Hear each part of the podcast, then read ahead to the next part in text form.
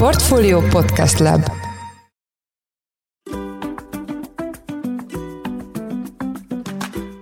Mindenkit üdvözlünk, ez a Portfolio Business Podcast adása, amely az MBH Bank támogatásával jelenik meg. Én Szász Péter vagyok. Az elmúlt hetekben itt a podcast adásokban is sokat foglalkoztunk az ESG-vel, vagyis azzal a keretrendszerrel, amely segít objektíven megítélni az egyes cégek, gazdálkodó szervezetek fenntarthatóságát, etikus működését. Most azt járjuk körül, hogy mit jelent az ESG a pénzügyi szektorban, milyen stratégiák mentén működhet egy bank, hogy megfeleljen ezeknek a követelményeknek. Itt van velünk a stúdióban Szege György, az MBH Bank ESG és fenntarthatósági vezetője. Szia, üdvözöllek a műsorban. Szerbusz, köszöntöm a hallgatókat. Az első kérdésem, hogy ugye az ESG jelentés készítésére a nagyobb cégeket kötelezik, a kisebbeknek ez ajánlott. Az MBH gondolom a méreténél fogva az első csoportba tartozik, ezt jól gondolom? Így van, pontosan nagyon jól látod, hogy ez nem egy egyszerű feladat nekünk, meg kell ugranunk, de mi már az első között leszünk, akik ezekkel foglalkoznak. Ugye az MBH fiatal bank és több más pénzintézetből jött létre. Tudsz egy kicsit arról beszélni, hogy az MBH jogelődjeinél a fenntarthatóság az milyen múltra tekint vissza? Büszkén mondhatom, hogy mindhárom tagbanknál nagyon régóta foglalkoztak már ezzel a témával.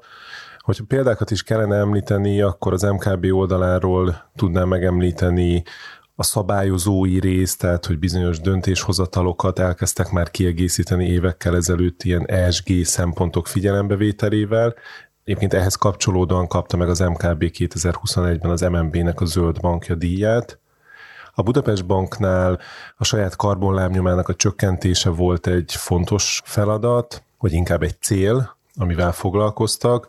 Sok évvel ezelőtt már a WWF-fel elindult egy együttműködés, ahol a saját karbonlábnyomának a csökkentését tűzte ki célról a Budapest Bank.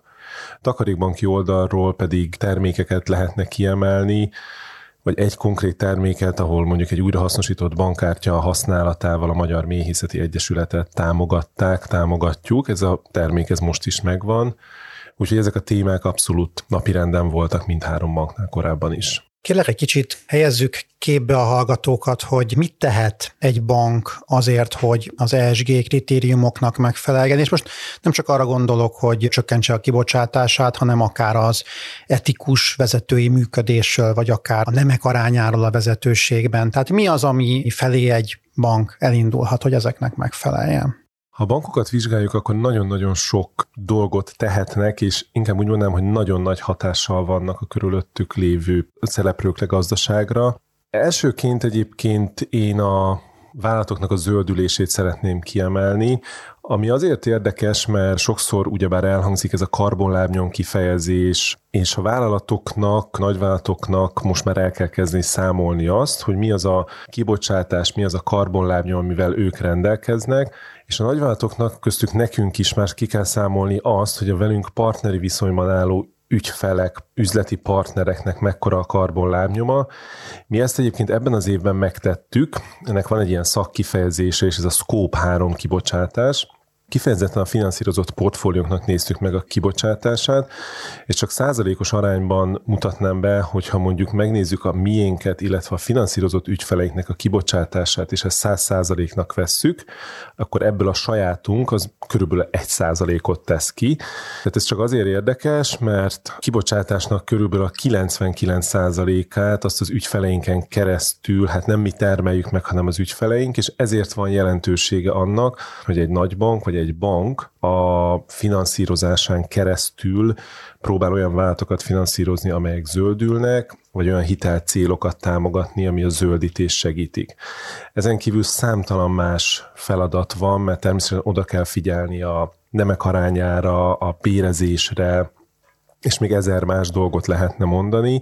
Ez az ESG, ez azért különleges, és sokszor el szoktam azt mondani, hogy a fenntarthatóság, mint fogalomhoz képest azért több, mert a fenntarthatóságot én sokszor úgy definiálom, hogy az inkább a, az ESG-n belül az elábra fókuszál, hogy zöldek legyünk, zöldüljünk, míg az ESG pedig számtalan olyan, hát úgy is szokták mondani, nem pénzügyi adatot mutat ki, vagy kell kimutatni, amivel korábban a vállalatok nem foglalkoztak, nem mutattak, nem volt elvárás, és akár lehet a nemek arányát is ide sorolni, vagy az, hogy mennyire transzparensen működünk, és ez nagyon sok esetben olyan plusz jelentések formájában jelenik meg, vagy mutatható meg, amire korábban nem volt példa. Én laikusként azt gondolnám, hogy ha egy bank szeretné csökkenteni a kibocsátását, akkor egyszerűen digitalizálódnia kell, amely folyamat egyébként elindult Magyarországon is már az elmúlt években.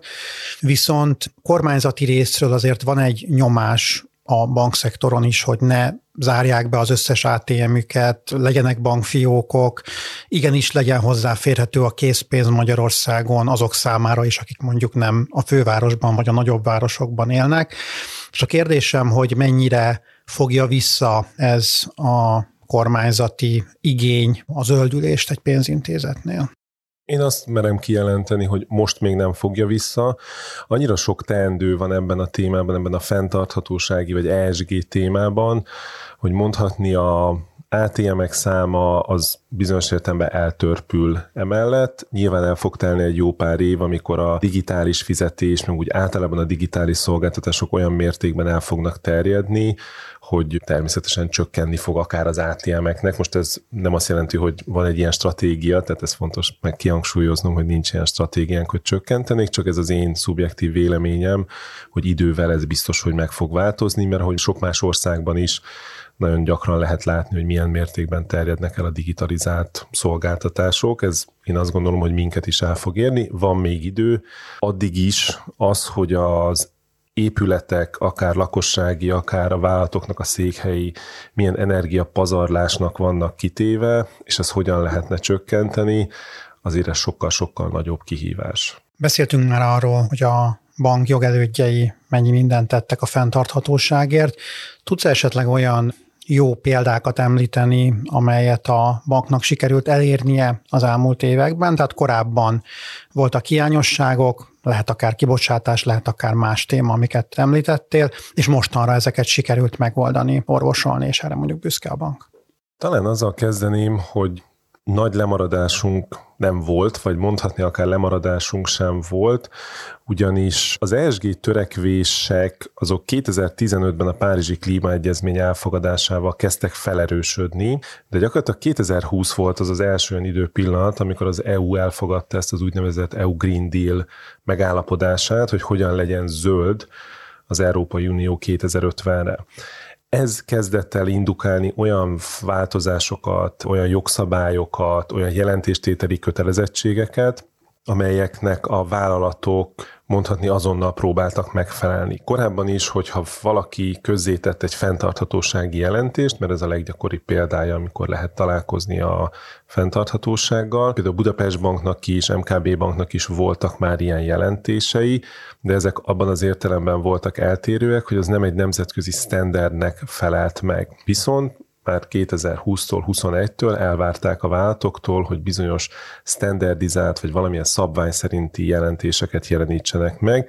Mi ezeknek azonnal megfeleltünk, amikor előírás volt, és ugyebár jogszabályba került be, mert ez egy nagyon fontos momentum, hogyha valami bekerül a jogszabályba, azáltal, hogy mi egy hitelintézet vagyunk, az MNB felügyel minket, minden ilyen elvárásnak azonnal meg kell felelnünk, és meg is felelünk.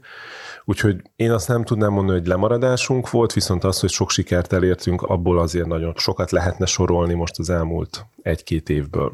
Említetted, hogy az MBH esetében nem is annyira a saját kibocsátása, hanem az ügyfelek kibocsátása az, amely jelentős, és amelyik ebben az ESG jelentésben a oroszlán részt kiteszi. Két kérdésem van ezzel kapcsolatban, hogy ez az elvárás, hogy zöldebb és alacsonyabb kibocsátású cégekkel dolgozzatok együtt, ez milyen nyomást tud gyakorolni azokra a cégekre, hogy igenis javítsanak a saját ESG kritériumain és a saját kibocsátását csökkentsék, illetve hogy látod 5-10-15 éves távlatban mennyire lesznek jobban ESG kompatibilisek azok a cégek, amelyek az MBA-val kapcsolatban állnak?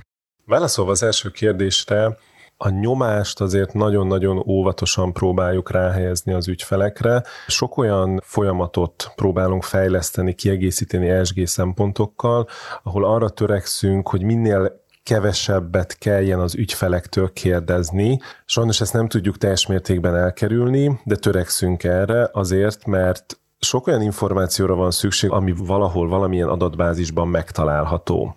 És hogyha ahhoz az adatbázishoz valamilyen formában hozzá lehet férni, mert nyilvános, vagy mert előfizethetünk rá, és akkor úgy kérjük be, hogy az ügyfél ad hozzáférést, így próbáljuk a terhelést csökkenteni, ugyanakkor elkerülhetetlen az, hogy a vállalatok előbb-utóbb erre az útra ők is átálljanak a mi szempontunkból jó hír, és ezt egy kicsikét ilyen nyakatekerten próbálom elmagyarázni, vagy megmagyarázni, hogy jövő évtől elindul ez az úgynevezett CSRD reporting, ami egy újfajta vállalati fenntartatósági jelentést jelent, ez egy EU szintű elvárás, és ez egy kötelező jelentéstétel az idő előre haladtával fog lejjebb és lejjebb csúszni az a korlát, akiknek kell jelenteni, tehát például mi már belekerülünk az első körbe, mert közérdeklődése számító vállalatnak számítunk, meghaladja az alkalmazotti létszám az 500 főt, majd ezek szépen fognak lefelé menni, és egy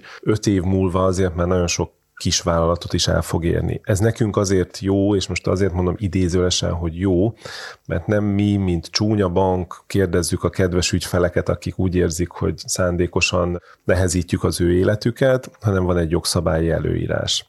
Ez az egyik. És válaszolva a második kérdésre, hogy mondjuk egy 5 vagy 10 év múlva én hogy látom ezeket a törekvéseket, én nagyon határozottan mondom azt, hogy pozitívan látom, Mondom ezt azért is, visszatérve az előző gondolataimra, hogy ez az úgynevezett CSRD jelentéstétel, ez nagyon abba az irányba fogja terelni a vállalatokat, hogy muszáj nekik adatokat gyűjteni és közzétenni. Nagyon fejlődik ez a piac, tehát én az elmúlt kettő, igen, akár azt mondhatom kettő évben konkrétan azt mondtam, hogy exponenciálisan növekszik a tudás, az információ mennyiség, ami rendelkezésre áll, Rossz hír, hogy nagyon sok jogszabály nem ad nagyon pontos leírást, hogy mit és hogyan kell csinálni, viszont a nagyvállalatok sokszor külső tanácsadókat vesznek igénybe, nagyon sok tanácsadó van, aki ezzel foglalkozik, és mondhatni csapatok foglalkoznak ezzel a témával, próbálják értelmezni nekünk a megfelelő kérdéseket, azokat közösen lefordítjuk egy egyszerűbb nyelvre, és ahol kell, ott érintjük az ügyfeleket, ahol nem, ott majd beszerezzük az adatokat, és a másik, amiért azt gondolom, hogy nagyon nagy jelentősége lesz ennek, és nagyon sokat fog változni a gondolkodás, hogy a zöld hiteleknek az aránya a termékeknek a darabszáma nagyon fog növekedni. Végtelenül egyszerű okok miatt, mert hogyha mondjuk ingatlant elkezdünk felújítani, nagy valószínűséggel, ha mondjuk támogatott hitel is lesz hozzá, az szinte biztos, hogy akkor lesz támogatott, én ezt gondolom, hogyha valamilyen energia megtakarítást érünk el. És ez mindenkinek jó, mert ha kevesebbet fogok villanyra, gázra fogyasztani, akkor egyértelmű, hogy ezt mindenkinek örülni fog. Tehát én ezért gondolom, hogy ez meg fog változni, és meg fogják érteni az ügyfelek azt, hogy miért kell adott esetben ehhez egy plusz adatszolgáltatással hozzájárulni. Egy picit beszéljünk a társadalmi felelősségvállalásról. Van-e az MBH-nak olyan CSR programja, ami most fut mondjuk, és szívesen kiemelnél? Így van, egyébként nagyon büszkén állíthatom azt, ez nem csak CSR, hanem egy ESG program is. Ugye a kettőt a sokszor összemossák, valamikor külön utakon is jár, de azért valamilyen szinten kéz a kézben. December 4-én jelentettük be a Fentartató Jövő Bankja programunkat. Mi azért volt fontos, mert eddig nagyon fókuszáltunk a szabályozói elvárások teljesítésére, legyen az akár egy MNB előírásnak a teljesítése, vagy egy fenntartatósági jelentésnek a kiadása, és úgy döntöttünk idén, hogy jövőre szeretnénk minél inkább a zöld hitelezést növelni, a zöld hitelek arányát növelni bankon belül, és ennek a programnak egyébként három eleme van. Az egyik, és mit nagyon sokszor kiemeltünk, az az, hogy kötöttünk egy megállapodást az Agrárminisztériummal, aminek a célja, hogy a hazai nemzeti parkokat, mind a tíz nemzeti parkkal egy együttműködésre szeretnénk lépni. Ez azt jelenti, hogy szeretnénk olyan termékeket kidolgozni, ami mögé valamilyen úton, módon, de betesszünk egy olyan projektet, amit valamelyik nemzeti parkkal valósítunk meg, és valamilyen szinten egy fajvédelmi, erdővédelmi, vízvédelmi célt szolgál. A biodiverzitás itt a kulcs szó. Ez egy nagyon fontos téma, és egyre fontosabbá válik. Nagyon sokszor lehet hallani manapság erről a témáról, ezért döntöttünk úgy, hogy a nemzeti parkokkal szeretnénk együttműködni. A másik eleme az egy kicsikét bonyolultabb és tudományosabb, ugyanis Ebben az évben elvégeztük a teljes kibocsátás karbonlábnyom számításunkat mind magunkra, mind pedig az ügyfelünkre, és a vállalatokat egyre inkább abba az irányba terelik, hogy amikor meghatározzák ezt az úgynevezett Scope 3 kibocsátást, akkor erre egy kibocsátás csökkentési pályát állítsanak fel, hogy mondjuk 2023-tól 2050-ig hogyan fogjuk ezt csökkenteni. Ez a gyakorlatban jelenti azt, hogy mondjuk van egy vállalat, mondjuk vegyünk egy olajipari társaságot, most direkt nem akarok neveket említeni, tudjuk, hogy annak mekkora karbonlábnyoma van, és hát próbálnánk abba az irányba terelni a finanszírozást, meg az ügyfelet is, hogy legyen kedves olyan beruházásokat megvalósítani, és mi ezáltal finanszírozni, aminek a nap végén egy kisebb kibocsátása lesz. És az, hogy miként lehet ezeket a kibocsátás csökkentéseket felrajzolni, ezekre van egy elfogadott standard most, ez az SBTI, vagy Science Based Target Initiative-nak hívják, akihez szeretnénk csatlakozni. Ez csak azért fontos, mert ez egy elköteleződés megint csak a bank részéről, hogy komolyan veszi ezt a témát. És a harmadik eleme pedig egy bizonyos értelemben egyszerű, hogy a zöld hitel arányunkat szeretnénk legalább 4 ponttal növelni 2024-ben, hogy minél magasabb legyen a kitettségünk ebben. Mennyi most ez az arány? A mostani számítás alapján olyan 4% környékén van ez az arány. Viszont az fontos megjegyezni, hogy mi számít zöld hitelnek, azt még egy kicsit nehéz megállapítani, mert van erre egy EU-s irányel, vagy egy EU-s számítási módszertan, van az MNB-nek egy úgynevezett tőkekedvezmény programja, aminek keretében, hogyha egy hitel megfelel az ő szempontjainak, akkor az zöldnek tekinti, úgyhogy nyilván ezen kell majd még pontosítani, úgyhogy ez nem azt jelenti feltétlenül, hogy most ez négyről mondjuk nyolcra fog felugrani, hanem lehet, hogy egy picit változni fog, mert maga a mögöttes szabályozás is még egy picit pontatlan, vagy nem végleges. Érdekes ez a, az együttműködés a nemzeti parkokkal. Itt arra kell gondolni, hogy maga az MBH saját forrásból támogat bizonyos célokat, vagy adott esetben az ő partnereit csatornázza be valahogy a nemzeti parkokhoz, és akkor közösen indul meg akár egy fajvédelmi program, akár egy bármilyen más a nemzeti parkok által ründolt projekt. Jelenállás szerint kizárólag a saját forrásainkat szeretnénk erre felhasználni. Lehetnek olyanok is, amikor egyszerűen kiválasztunk egy programot, és azt mondjuk, hogy a mögé teszünk valamekkora forrást, és ezt valósítsa meg. Nekem személy szerint olyan gondolataim is voltak, hogy ha például egy számlát nyit valaki, akkor ne az legyen, hogy egy bizonyos készpénzösszeget adunk neki, ahogy az manapság sokszor látható, hanem odaadjuk azt a pénzösszeget, viszont rögtön meg is kérjük, hogy akkor legyen kedves felajánlani ilyen vagy olyan célra. Tehát nap végén kikerült tőlünk az a pénzösszeg, csak nem egy 20-30 ezer forinttal fog úgymond gazdagodni az ügyfél, hanem egy valamilyen célt támogatunk, de mondom, ez még az én ötletem volt így első körben, és lehet ilyen például hitelezési oldalról is, vállalati oldalról egész pontosan.